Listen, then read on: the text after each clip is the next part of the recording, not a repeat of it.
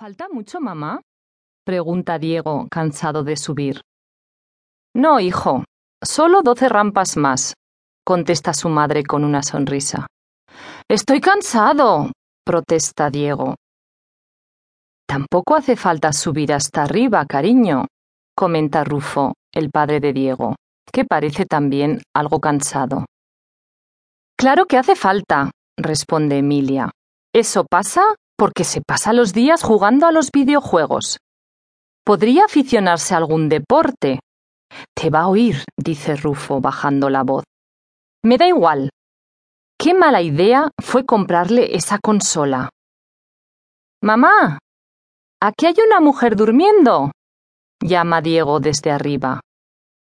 Déjala. Habrá parado a descansar, que esta subida es agotadora, dice Rufo riendo. Pero tiene una pinta muy rara. Cuando Emilia sube un poco más y gira por la esquina, no puede reprimir un grito. ¡Ah! ¡Qué horror! Rufo se tapa la boca para no gritar al descubrir lo que ha visto su esposa.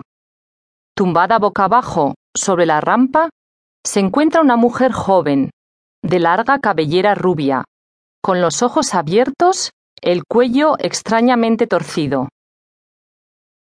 En una vieja radio suena una voz desgarrada, la del cantaor Camarón de la Isla. El comisario Manolo Touriño se está afeitando delante del espejo. Repite con una voz no tan impresionante como la de Camarón la letra de la canción. Que mira lo que te llevo, que mira lo que te he traído, una rosa para tu pelo y un vestido. De repente escucha otra canción al mismo tiempo. Ahora Betis, ahora no dejes de atacar, ahora Betis, ahora porque el gol ya va a llegar. Es el himno del Real Betis Balompié, el equipo de fútbol del comisario Touriño, que suena desde su móvil. Con la cara aún cubierta de espuma de afeitar, corre hacia el teléfono, mira y ve que se trata de la detective Maribel Montilla y siente un ligero pinchazo en el corazón. Precisamente estaba pensando en ti mientras escuchaba Camarón, se dice a sí mismo. Pero al responder dice otras palabras muy distintas. Buenos días, detective Montilla. ¿Qué ocurre? Buenos días, comisario. Ha sucedido algo. ¿Cuándo puede venir? ¿Venir? ¿A dónde?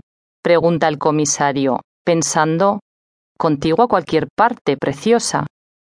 Le estaré esperando junto a la catedral. Vaya sitio. ¿Qué quiere, que la acompañe a misa o algo más serio? Pregunta Manolo Touriño, imaginándose a Maribel vestida con un vestido blanco de novia, en contraste con su piel oscura y su largo pelo negro, de su brazo. Usted siempre tan gracioso, comisario. No, ha aparecido el cadáver de una turista en la Giralda. Podría ser un homicidio. El comisario Touriño recobra en un momento la seriedad, apaga la radio y contesta. En cinco minutos estoy allí. El detective Touriño prepara rápidamente un café que bebe en dos tragos. Se viste una camisa nueva y sale a la calle. Es un día de primavera, la mejor estación en Sevilla. No hace calor, pero sí un tiempo agradable. Y el aire huele a jazmines. Al comisario le gustaría ir caminando hasta la catedral, pero tiene que coger el coche y conducir por el Paseo de la Palmera, donde ve a varias parejas corriendo y a bastantes ciclistas. Touriño piensa que debería hacer algún deporte, Está cogiendo peso. Piensa que con esa barriga va a ser difícil que Maribel Montilla, la joven detective que trabaja junto a él desde hace apenas un par de meses, se fije en él como algo más que un colega de trabajo.